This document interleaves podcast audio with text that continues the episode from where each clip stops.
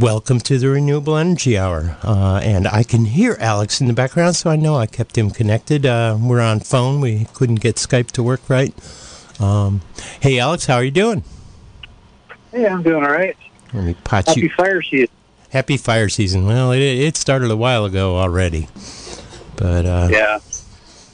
there, there's a lot of. First, this is the first I've seen of it, so Yeah, there, we had a sizable one on 253 a month ago. Um, but uh, here we go. Um, let's not enjoy the ride, I guess. Uh, anyhow, how are you? well, I'm doing pretty good. I've been uh, working in the field with some new equipment, so I've been learning some lessons the hard way here and there. Oh, what what kind of new equipment? Uh, some new different brands of uh, lithium iron phosphate batteries. Um, I've got uh, I've got these new ones I've been dealing with that have a different format than other ones, and uh, the uh, most of the ones I've been dealing with don't have active cooling. They don't need to because the lithium iron phosphate battery is nice and stable. But some of the batteries I've been dealing with lately have cooling fans in them and require a whole lot of clearance around them. So I've got a power room. If I was using other types of batteries, I could fit four times as much capacity in the same space. Huh? Why are they so worried about heat? I don't know. I don't know. I was just discovering this, and this, this is my first run with this brand, and uh, I unfortunately made some assumptions before I got into it. But uh, it's just a ridiculous design when you don't have to to have to use that much extra space, um, requiring clearance around every battery. So if you start getting into uh, you know design for a battery, it's one of those things that yeah, I wouldn't think that it would be so much variation, but this power room that we designed, uh, you know, it's less than 120 square feet and all that, so it's you know pretty small little building. It'd usually be plenty big to have put in the original design, plus uh, be able to double it uh, if we, when we want to. But these batteries are just eating up space because of their clearance requirements, and you know, according to the manufacturer's uh, instruction manual. So they are not all created the same just because they have the same chemistry. Uh, and should I ask what brand this is? KiloVault. KiloVault. Oh, I've, I've heard of them. Cool. Yeah, beware. They are uh, they're very big for their relative capacity. So Well, I feel like a take a step backwards. you're going back to lead acid days, huh? as far as size, the darn things weigh about 208 pounds or something like that too. So it's definitely a multi-person lift. There's, there's other you know, lithium iron phosphate batteries now that I can lift by myself, or at least you know with one other person. But this is getting ridiculous again. oh well, well, fine, fine, fine. fine. Well, I I wanted to talk tonight about some things that came up on our first show back. Uh, I guess I never even said I'm Doug Livingston and this is Alex Aragon. Um, and I and I have some new hardware in my mouth, so I'm don't have the hole I used to have, but I'm still trying to retrain my tongue to slightly different geometry. So you may still hear me with a slight speech impediment. Uh, any, Ah. anyhow, uh, I wanted to talk about you know ways that uh, we can get more renewable energy on the grid. Uh, and one person last show, you know, asked, you know, how much more do we have to get on the grid if, you know, everybody were to truly shift in a fairly rapid way to electric vehicles? I mean, right now it's still challenging to, you know, cover our existing electrical consumption, and if we suddenly, you know, had half of our transportation fleet on on on electric, that'd be a lot bigger demand. He actually had a number. I forgot what that number was. You know, the total amount of charging of kilowatt hours that would be added to the grid's load, and it'll be substantial. Um, and and we would like it to be coming from renewable energy and not from fossil fuels to reduce the carbon emissions as much as possible, both for you know our regular electricity use and for our transportation. Of course, if it's coming from you know solar and wind, uh, you know every all your electricity is solar and wind, then there would be zero emissions except for the embodied energy and you know manufacture uses uh, for transportation. Um, but that's hard to do. Uh, we're we get into trouble when we put a bunch of solar and wind on the grid because we don't have uh, a way to balance, you know, when the supply is there with when the load is there. With the old traditional fossil fuel plants, coal and natural gas in particular, modern natural gas plants, they can ramp up and ramp down very quickly. Um, and a big part of their operating cost is the fuel they consume. So if they're ramped down, it's not a nightmarish loss. Uh, they'd rather be putting out power all the time for them to be economically viable, but uh, but they can afford it more than, than say coal can, uh, and certainly nuclear, which costs about the same amount to run at full power as at 20% power. Um, but we need ways to balance off uh, when power is available from renewables with when it's not. Um, and there, there's a long list of strategies we could we could do to to help alleviate those imbalances. And uh, uh, you know, one I want to put right at the top and then let it go, but it's probably the most important at all. We've got to consume less. Um, uh, you know, particularly if you want to start driving on electricity instead of that instead of gasoline. Um,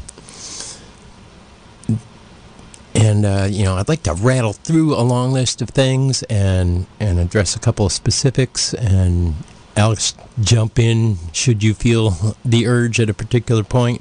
Um, one thing I think we need to do is put in more solar and wind than we can use all the time.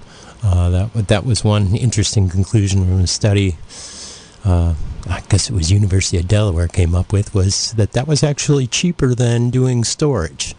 Uh, another strategy is to put in, you know, chemical battery storage systems that will be able to, you know, take in excess energy when there's more coming in from solar and wind than is being used, and then put that out in times when uh, when the renewable isn't covering the loads. Um, another strategy is to uh, get more long distance transmission lines in so that you know when there's excess in one part of the country it can be shipped off to another part of the country i know that sounds uh, horrendous. And, and yes, uh, high power extension lines are ugly and fairly expensive. Uh, they don't lose as much electricity as a lot of people seem to think, but uh, that's also an issue. The less we do that, the better. But it's it's a key option. In fact, that's one of the problems Texas has, is because it it is hardly connected to the rest of the U.S. grid at all, and so they had they had problems. They couldn't bring in power from elsewhere when their systems weren't performing. Um, uh, the storage issue. Uh, well, I, I, perhaps address a couple other things. Uh, I think there's a huge amount of untapped uh, resource in in geothermal that we should be considering exploring. Uh, that's a, a, relatively benign one. Uh, it's got some issues, uh, but there are ways to avoid, you know, bringing up the heavy metals and things like that, or at least letting them out. Most of them are, are closed loop now. Um, they do still require some external water for cooling, uh, although I gather there are ways to do that with very, very little water, uh, but those are more expensive systems. So, of course, that's a barrier in our economic urging. Uh, but boy, global warming is a way bigger barrier to me. Uh, I think we should be considering wave energy, uh, which this county kind of chased out the experimental field that was being proposed a number of year, years back. Uh, maybe people who have strong feelings about that want to argue me down.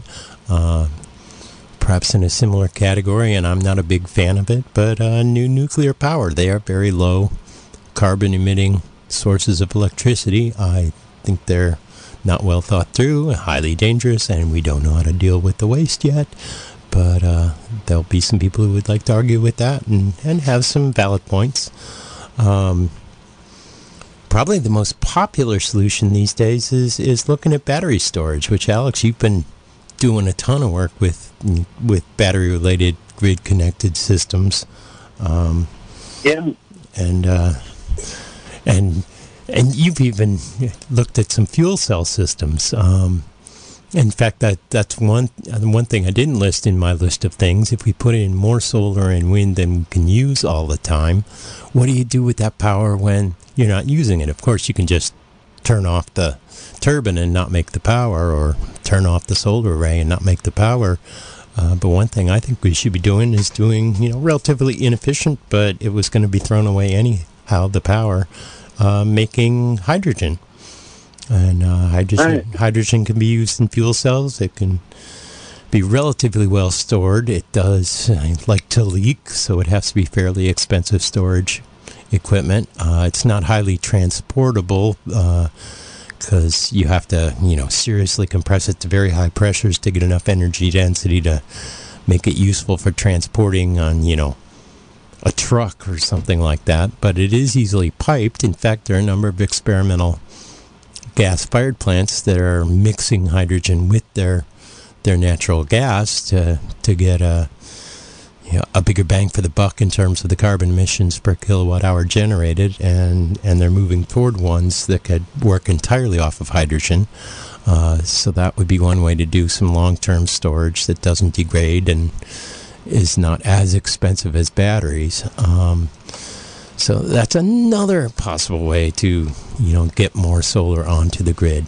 Um, but you know, it keeps coming back to batteries for most people, and there's been a huge movement toward batteries. Do you have any idea, Alex? You know how many megawatt hours of battery storage you know, has gone in in California that's connected no, to the grid? I have no idea how many uh, how much storage has actually been put online, but I, I, you know, as you're talking about I, I, I, bet you most of it is in you know a couple of big utility scale, you know, state mandated and partially funded, gigantic industrial battery banks, uh, and not so much all the all the individual houses that have done it. What were you going to say? Right, right. I was going to say there's uh, yeah, there's always been the issue where conserving energy is the better way to go anytime you can. It's always cheaper to yeah. conserve energy or you know use it more efficiently than it is to produce new energy. And I think what we're really underutilizing right now is uh, smart grid grid management. Yeah, that um, was that was one that was on my list that I did not mention. Talk about smart grid management. Yeah, uh, when you take a look at how much power we have, and there's all these different uh, issues we're running into. Like we have a whole lot of production at any one point. We're always trying to match our production to our usage, uh, you know, at any time. Um, but what our biggest uh, loads are for heating and cooling. Uh, you know, of course, there's electric vehicles coming online now too, but uh, you know, the the opportunistic things that we need to use are for heating and cooling. But our design for heating and cooling of our houses and stuff is pretty much immediate. Like, oh, we want to cool the house now, let's cool it now. We want to heat it now, let's heat it now. Whereas if we could like have it so that houses and such were designed with more thermal mass uh, to where we could cool it, you know, during peak production times when there isn't such a high, you know, demand on the grid. Seems like we could balance out a lot more of our power you know when it's being used, uh, so it can be so it can be used more evenly, you know, throughout mm-hmm. the day, rather than having huge peaks in the afternoon and the early evening. Uh, maybe we could smooth some of that out, and then our uh, our grid would be able to carry a lot more power efficiently, even without even without making you know larger transmission uh, capabilities. We have the control technology available. I think it's just a matter of people not wanting to have a centralized control and yeah, not wanting to there's some resistance there. Well, there's also the strategy yeah. with cooling to, you know, basically make ice during the off-peak hours and cool with it during the high-peak hours. Uh, so you could have smart air conditioners that can shift modes based on, you know, anticipated grid loads with signals from the grid.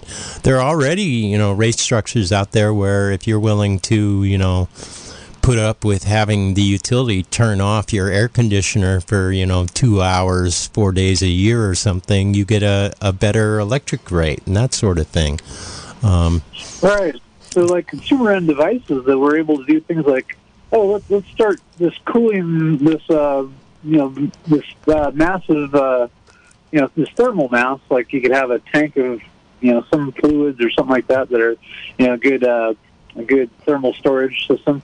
So you could cool it during off-peak hours, and then you could draw off of that so it continued to cool. Uh, Mhm. You know, like if it, if it were a simple system, it would be uh, you freeze a big block of ice in the morning, you set that block of ice in front of a fan in the evening. You know, Yep. yep. a simplified version. But if we have some sort of thing like that working, uh, you know, where there's a product that was available to you know everybody, uh, you know, you could really uh, you could really start to even out what was on the grid. I don't know what the incentives would that would be. Is it is it like having really expensive uh, time of use power so expensive that when uh, the people start investing in technologies that are going to Yep. be able to well, that's large. that or what? that was one of the things that fueled the explosion of solar on the grid in California was when they uh, allowed solar net metering on the time of use rate structures and the at the time the time of use rate structures were you know 3 to 1 on peak and off peak and the solar was was coming in you know during the on peak time and and it's a little confusing when people say the peak power is you know if you look at the rate structures these days from uh, PG&E that it's you know between 4 and 9 p.m. That's not true. The peak power happens at about 2 p.m., but it's no longer the hardest time for the utility to meet the demand because the solar's all jamming. We took down that peak power. And that's why now we have peak power that stretches to 9 in the evening because we removed the the problem with meeting the highest demand in the in the early afternoon when the when the air conditioners are going the worst in general. Uh, and since we've solar has shaved that off, now the peak power has shifted from noon to six. It used to be. Now it's you know four to nine. Doesn't mean we consume the most power between four and nine, but it does mean that's when the utility has the hardest time meeting the demand. Um, and uh, you know, one strategy, uh, you know, for for that, and you you were talking about it last week, and uh, we didn't have numbers on the tip of our fingers, but you know, one historically, people with residential solar grid connected systems that had batteries, the battery's primary reason was to be there for for a backup power during a power outage. You know, whether it's the big earthquake or the winter storm or the power safety shutdown or what have you. Um, if you had a decent battery bank and you were reasonably conservative and the solar was still able to charge the battery bank during sunny days during that power outage, cer- certainly worked well during power safety shutdowns since those tend to happen in sunny weather. And perhaps a little more problematic in in winter storm outages, but uh, but that was the main use people use batteries for, and and now we're starting to look at people who are, uh, perhaps uh, you know when the sun power starts to leave your panels in the late afternoon, early evening, and you're still in the peak demand rates. Uh, all the way till 9 p.m., say, on PG&E's residential structure, uh, you would you would consume power from your batteries, you know, until 9 p.m. to reduce the amount you you drew in from the grid during those peak hours when your solar wasn't working. And then you would have to sacrifice some of your solar energy in the morning, or you could do it with utility, but that sort of defeats the purpose. Um, you sacrifice some of your solar energy in the morning instead of sending it back onto the grid you send it to recharge the batteries you used the evening before and you're ready to do it again the next evening. And do you see people actually doing that? Are you programming systems to do that much? Oh, there's some of that going on. Um, it's kind of uh, there's there's some other factors that limit it, um, like the capacity of a battery bank and how much of it you're willing to cycle. right in Uh, case there is a power outage Yeah, because if you have a battery bank, and for the sake of the grid, you you pleated it down to you know thirty percent or less. Uh, you know, and then suddenly there's a power outage. You know, you might not be able to make it through the night. So um, there, there's some percentage of your battery bank that you can dedicate to the, to be able to basically stabilize the grid. I think the incentive though really comes within that nasty, uh, you know, time of use metered, uh, you know, different differentiation of costs different times of day. Um, um, you know, there's there's some equipment that's coming up to be really smart and actually communicates with the grid. Uh, there's other stuff that's kind of more chunky and just works according to your batteries. I, I just I just see this I see this future uh, out there where with the best answer I think to make this more efficient is going to be you know more of a smarter distribution system that includes these you know battery power systems. Well, w- one thing uh, you were a little astounded at me on the last show was we were I was saying you know it costs more to cycle the battery than the price difference in the off peak and and peak power. So you would actually be losing money to do what I had just talked about. And and you didn't think that was possible, so I did a little homework. Uh, I Oh, picked, good. I picked uh, the SimpliPhi 3.8 kilowatt battery bank at a fairly low pr- price retailer, which is probably about what most contractors would be marking it up to. Added on local tax, but didn't add on any shipping. And using their manufacturer spec of 10,000 cycles at 80% depth of discharge, uh, that that ended up uh, over its lifetime being nine cents a kilowatt hour of battery wear and tear.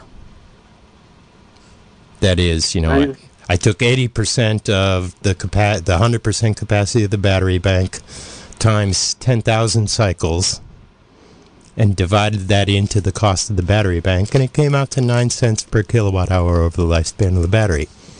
And that's So if you can come, if you can come ahead by more than nine cents uh, savings per kilowatt hour, then you, you've got a Yeah, good and- deal then. And it probably should be more than that because I didn't include the inefficiency of the inverter or the batteries. Although the batteries are really efficient, it's the inverter that's going to be throwing away, you know, five seven percent, a typical battery-based inverter. Um, but yeah, so, something in the neighborhood of ten cents a kilowatt hour has got to be the price difference before you're breaking even on that sort of uh, on peak off peak shuffle. Um, and the first rate structure I looked up that most of the people I knew of late who have been on was the the TOUB, and I did the the homework, and it was. 10.3 cents a kilowatt hour price difference. And that was just, you know, Monday through Friday, June 1st through uh, September 30th or whatever. Um, so just those days of the year, could you get that big of a price difference uh, on the weekends and all year long, and in the winter? Uh, it was less than two cents. So, you know, it really only made sense to even think about doing it Monday through Friday for four months a year. Uh, and then I also noticed that that rate structure, which was one of the most common when I was doing this sort of stuff a lot, is closed to new people. Uh, the TOUC, which is still open uh, to new customers, its price difference between on peak and off peak is 6.344 cents per kilowatt hour, well below the lifetime cycling costs of, of those batteries. Um, the TOUD was 9.5 cents difference. And so all of those seemed, you know, incredibly marginal to me to be considering doing that strategy despite how much PV sales folk are marketing that sort of thing. Uh, but then I stumbled across the EV, the electric vehicle rate structure. And the price difference between on peak and off peak, because they still have an on peak, off peak, and part peak, which the other ones just had on peak and off peak. And the off peak was so much lower than the peak power for the EV rate structure, which it looks like it implies you can still get on it with solar, but you have to have an electric vehicle in order to get on this. Uh, the price difference is 42 cents. So, uh, if you're gonna do that strategy with solar and batteries on the grid in in PG&E's territory, uh, make sure you get an electric vehicle and you get on the EV rate structure, because then the strategy starts to be economically viable. Okay, you got to have an accountant. a geek number cruncher, and I'm afraid I was talking too much, and we had somebody who was just calling in who probably had something really pertinent to this particular discussion, and and we've only got about 25 minutes left in the show, and that was the spiel I wanted to get out there, and hopefully get some comments from people and and others. So here's that caller calling back in. I hope. Hello, caller. You're live on the air. Hey, another great show. Thank you so much. What's up, David? hey, Doug, I hope you're feeling as well as you sound. Oh, good. Yeah, I'm feeling pretty well. Good for you. I, my anyway, my uh, tongue is needing. I was hoping it was going to be about batteries. The my my big concern, and believe me, I love batteries, is the availability of the raw materials. Uh, there's all these cost structures that have been studied, how much, especially lithium, that's probably the major major raw material. hmm How how much do we have available, and how long will it last? And I keep thinking, uh, the grandchild is sitting on grandpa's lap or grandma's lap, saying, "How? Why did you have enough lithium batteries for your vehicle? And, and I we to wait six months for my cell phone battery." Well, we've actually we've actually found an awful lot of untapped sources of lithium. Lithium's not the one that worries me the most. Uh, I'm more worried about the technologies that use a lot of cobalt, just because there's really only one place in the world that's delivering cobalt cost effectively, and it's you know kind of like blood diamonds. It has some So, uh, real so it- social costs to it. It's part of the same uh, question. Then, in other words, the raw materials going into these batteries. Um, eh, I, I, are we really kidding ourselves? Our government saying, "Yeah, we're going to, you know, we're going to have it all together, and by a certain year, the raw materials coming in and the environmental costs and the greenwash. I think I, I have a funny feeling there's some greenwashing going along with the mining of these raw materials. So." Uh, I'm going to leave it there. I, I hope we get to talk and talk and talk and talk about this. Well, the, the the Taliban may not be up for it, but apparently the largest land deposits of lithium uh, were discovered during our Afghan war in in the the Pakistani and Afghan highlands. Um, so there's huge, huge amounts available there. There's huge amounts available in the uh, underground water in the region of the Salton Sea that's fairly easy to extract. And there was just recently uh, uh, a small scale study that that projected it was economically viable to extract it from seawater at the very low percentage it is in seawater by some catalytic mechanism. So, how many uh, tens or fifties or hundreds of years? Before that's before that's up. And and and I think that was the caller who was most concerned about suddenly shifting to electric vehicles was you know are we you know even conceivably going to be able to to get you know enough renewable online you know to cover all those electric vehicles uh, in a way that's going to have an impact. Well, keep in mind that transportation is the biggest source of emissions. Uh, yeah, and we ha- we have yet to touch it with electric vehicles. as percentage wise. is I think there's enough battery to go around to make every vehicle in the state of Delaware electric, and that's about it. right now in the current l- rates of production. Yeah, right now in the In- next in- 20 years. Oh, in- in one year. Are, I uh, bet you that's a one-year number, not a twenty-year number. Uh, yeah, I, I just don't know. I, I'm full of questions, and uh, You know, they cer- they certainly have you to know me, I'm pessimistic. they certainly have to ramp up some things, and you know, it's it's it's a challenge. You know, I I'm not sure, um, and you know, we may be you know tilting at windmills, so to speak. Uh, anyway, thanks to you guys for uh, for bringing up the conversation. all right, thanks for the call, David. Good night. And for those of you who don't have our phone number memorized, if you've got something to say on the topic, uh, it's 895 2448. We already got another call coming in. Hello, caller. You're live on the air. Hi, I'd like I'd like to know how recyclable lithium ion or lithium uh, ph- ferrous phosphate batteries are. Alex, how what's the word on recycling uh, uh, lithium ferrous phosphate batteries?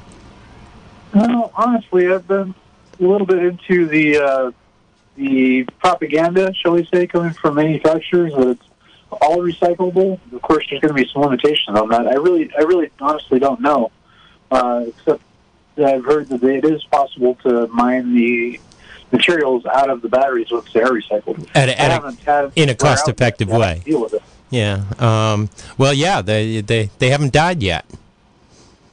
Yeah. Um, and that's one nice thing about them. You know. You know.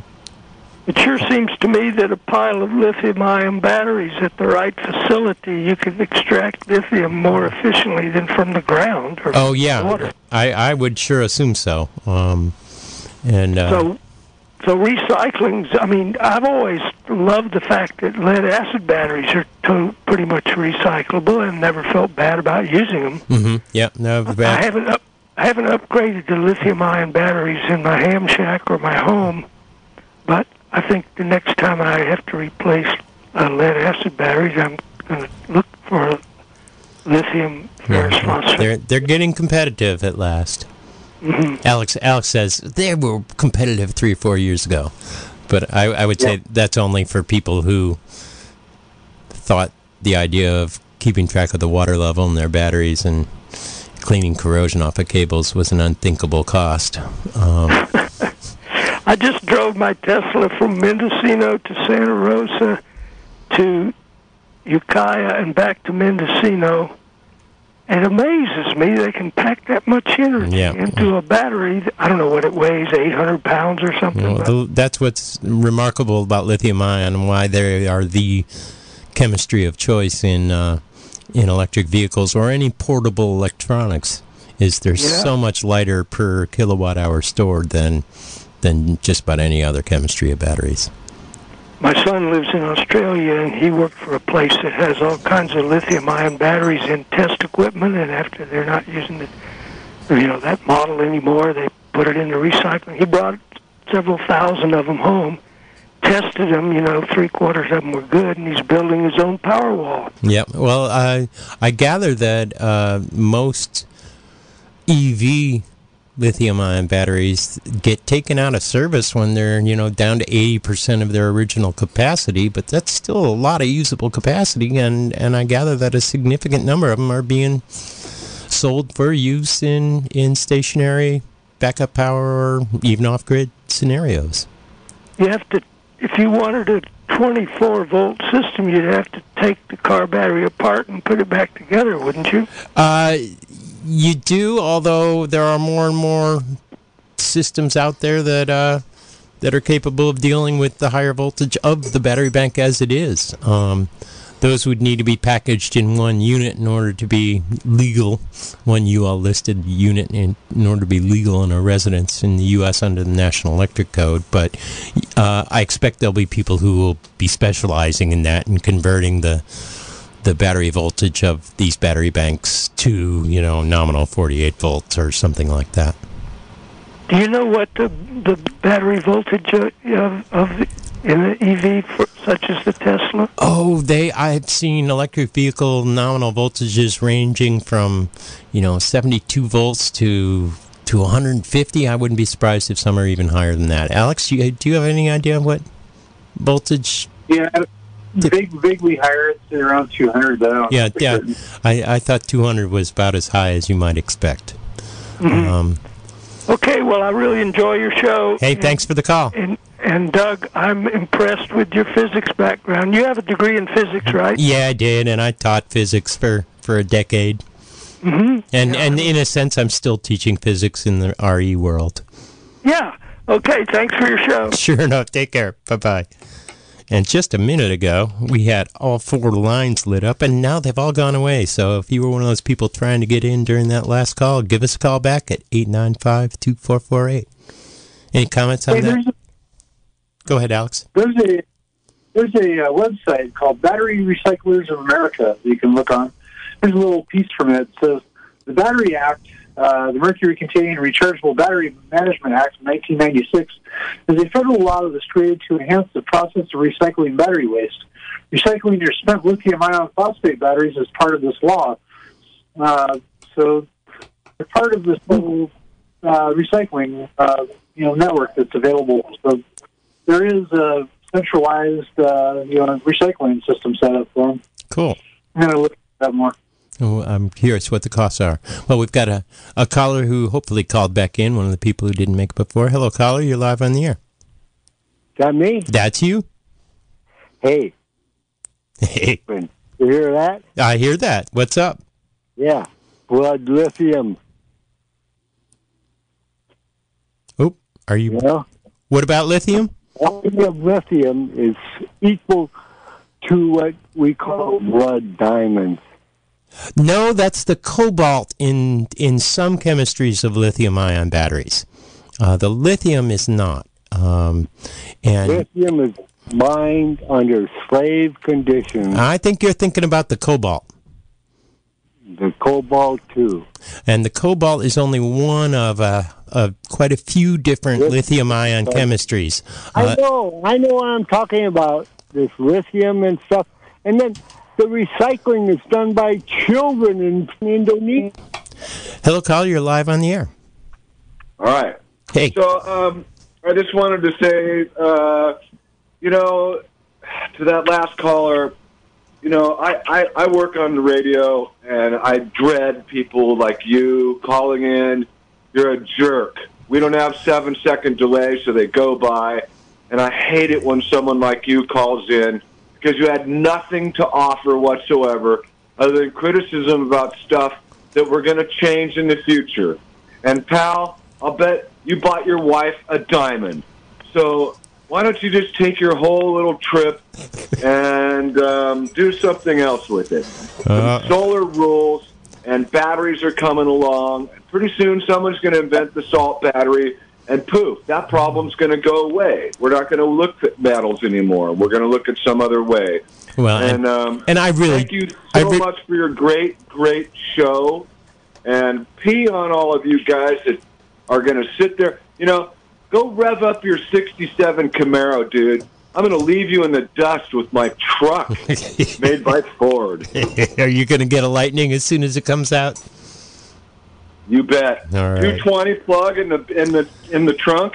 I can basically run my house off it. I can't wait. Yeah, yeah.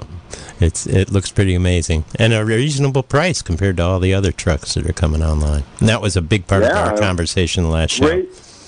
Yeah, great uh, range, and and, uh, and it's made by Ford. It's not going to be some bizarre thing. It's going to be something that I recognize. Hell, I drive a Ford now. So, um, anyway, I wanted to say thank you very much to your show, for your show, and I listen as much as I can.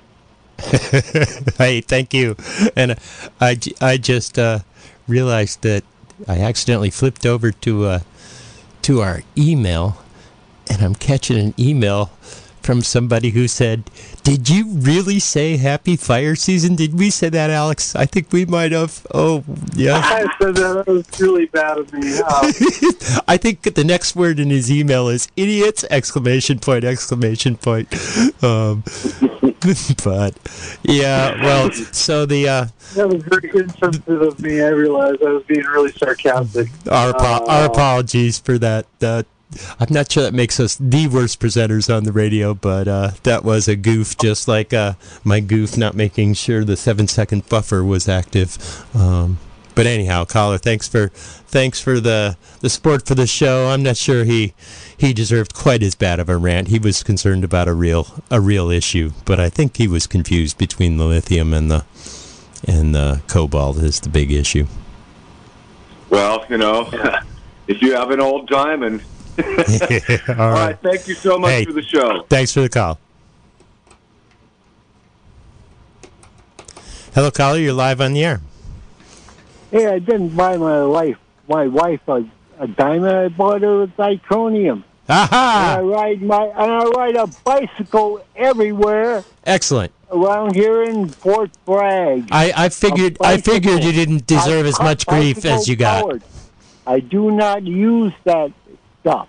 And I Excellent. do not do that. I do not own a car, and I'm not into buying a a a, a a car that is powered by I- anything. I, I figured you did, you didn't I'm deserve. not into buying a car. I figured you didn't deserve the, to be ragged on quite here that in much. Fort Bragg on a bicycle. All right. Thank you. Bye. Good, good. Thank you. I had my finger hovering over the dump button since the seven second delay has been reactivated, but yeah, I, I didn't figure he deserved quite that much, and he was concerned about a real issue. Um, I hear a phone ringing somewhere. Oh, people are calling other lines. If uh, if people are calling into the office trying to get on the air, the the studio number is 895-2448. Um, and they're Oh, they've all been answered, so they're being informed of that, or they're talking to the right people as we speak. Um, so we got about 10 minutes left. Uh, we'll take a few more calls. We're going to have another fire update on the Redwood Valley fire uh, at 8 at the top of the hour here. Hello, caller. You're live on the air. Hey, Doug, and hey, Alex. You guys are wonderful. I've always enjoyed your show. Well, I was Um, just told by an hey, email I- that we're idiots. First of all, I think you're wonderful, and I love everything that you do, and the information you give is fabulous. I want to let you know that one of the things that blows my mind is that these days, everything we talk about is how inexpensive or the cost of things or the portability of things or whatever. Do you know if we all would really think about what we're doing to our earth and the true cost of everything? Solar obviously is the most effective and the fact that we've been able to capture the solar and and and bring it in all the time and batteries and stuff is amazing but solar just in general is what powers our earth Yeah, it is. and I just want people to think about that and remember that because I think sometimes we get too far away from it when we commercialize it all. And not that you're commercializing it, I'm not saying that. I'm just wanting everyone to reconsider and think about the wonderful power source that we have in the sun. Yeah, it's And- it's huge. Uh, unfortunately, you can take that argument pretty far because coal is solar powered. True, and and and so is oil. I mean, so all is of oil, it is. so is natural gas. but those are the ones. Those were the original batteries. yep. Those were the original batteries. Trees are batteries. Pa- uh, All, all of these things store it. If we are going to use it today, we can't use the batteries that were produced yesterday. We got to use what we're producing today, or or what's being generated today. well, some people are um, would make the argument that we should be going back to yes to the original battery, and that's the biofuels. Is is letter, well, again, bio, isn't biofuels part of the part of the carbon, all the stuff that was produced back in the Oh, eons before no, no, humanity was no. We're not talking about uh, fossil fuels. Biofuels are part of the the current uh, carbon budget, not not the stuff laid down 300 million years ago. So it's But- it's Yeah, it's totally plants pulling the carbon dioxide out of the air this past year, getting Okay. used, and when they get used, they're just putting back the carbon that got taken out last year. But when you're burning coal, y- you're you're releasing carbon that's been sequestered for 300 million years and whatnot. Yeah, and, and and you guys know way, way, way, way more than I do. All I know is that the sun heats my house, and it gets really hot, and I don't need this heat right now. And what we're trying to do, what we humans are trying to do, is store the energy of today to, to help us later tonight or later when we need it. Um, and and that's important. I'm I'm not discounting that at all. All right. Um, but but in terms of um, looking at our our sources, our source for all of it is the sun. It, it is the vast majority. There, there's a little teeny tiny bit that comes from somewhere else, but we won't go there. The wind comes from the sun. Wind comes from the sun, the hydro, the Maybe waves. not, the, the only one, the only ones that don't are uh, are geothermal and nuclear. True. And I we don't and I- and I always- came from, do we? Yeah, we do actually. The the the nuclear came from the energy of an exploding supernova. So I always say Uh-huh. it is solar. It just wasn't our sun. Oh, okay. Yeah. And and the same idea for for geothermal. Most of the the heat inside the center of the Earth is actually not stored heat from the creation of the Earth. It's heat generated by radioactive decay of of of elements inside the core, and that came from that same supernova. Thank you for, for helping me understand some things that I often wonder about, but Uh, uh, I'm just so amazed about our whole universe. It's and- pretty amazing and place. It. Anyway, thank you again. Hey, thanks I for the think call. you guys are wonderful, and I love listening to your show. Thanks. We needed we needed a thumbs up or two. We've gotten a couple thumbs downs. oh no, you guys are wonderful. You are absolutely wonderful. All right. Bye bye. Bye bye. Got full lines here. Let's see if we can get another call in. Hello, caller. You're live on the air. Oh, hey. Uh, to the uh, someone asked earlier about the voltage of, Of EV, Teslas and yeah. other of EVs, and uh, Teslas run about 400 and something volts. Four hundred. wow! There are some that are up there about 800, but uh, You're that's kidding me. between six and eight. Or no, no, not at all. Wow. Yep. Um, and also to those who uh, talk about the recyclability of the lithium ion batteries, for one thing, they're just aren't a whole lot of them to recycle at this point. Um, uh, the, to actually where they need to be actually be broken down to their individual component uh, uh, parts or metals and and materials. Um, they, I, I would say, compare them to the recyclability of ten gallons of gas because that's what it comes down to. Fair First point. of all, they get a really long life before they need to be recycled, and then at this point, my understanding is that there's some a lot of very smart people who are working on this, going, "Hey, this is gonna, this is doable. It's just." It's no more difficult than creating the battery technology in the first place, and uh, and I really, I mean, I just I can't say enough about lithium-ion batteries. I love them, and their their prices are just plum- have been plummeting. yeah. So- yeah. Well, Anyway, and I'll yeah. be I'll be glad to see them stop using cobalt, which uh, of course Yes. Alex uses lithium iron phosphate, not the ones that use cobalt. But hey, yeah, thanks. and, and I know you know the big mover. You know, I, I understand Tesla is really putting is really trying to get away from cobalt. Is that is their goal to just eliminate it altogether and get away from it completely? So, Excellent. You know, Happy, and they've been you know they've been key in lowering it to begin with. All right. So Thanks for the anyway, you guys have a great evening. All right. Coming up against the clock here. Yep, we're coming up against the clock. We're going to have a hard cutoff in two minutes, so uh, let's let's take one call. We have less less than two minutes. Caller, what do you got to say?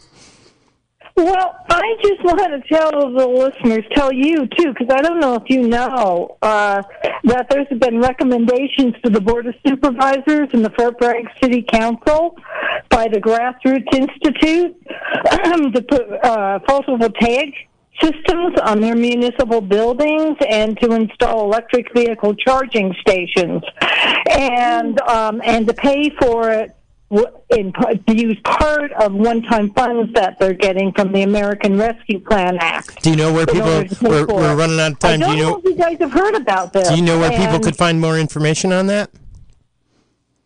Do, do I have more information? Do you know where people could find more information on that? Yes, they can. Um, they can go to the Grassroots Institute website, which is uh, www.grassroots. Well, they can just go onto Google or whatever search engine they go use and go to the Grassroots Institute in Mendocino, and we have Okay. a climate action page. The the the, That, the that's uh, all we. That's all we got time the for. county's going to take it up on the 13th for uh, a vote to uh, do um, what, what are they calling this? A resolution of intent. we're- we're out of- we're out of $2 time. But I'm glad you got that out there. And uh, Alex, we got handful of seconds left. Anything you want to say before we come back two weeks from now? I can't talk that fast. All right. Well, I, I can say something important. You're listening to KZYX Philo 90.7 FM, KZYZ Willits and Ukiah 91.5 FM, and Fort Bragg at 88.1 FM. I'm Doug Livingston. This was Alex Aragon.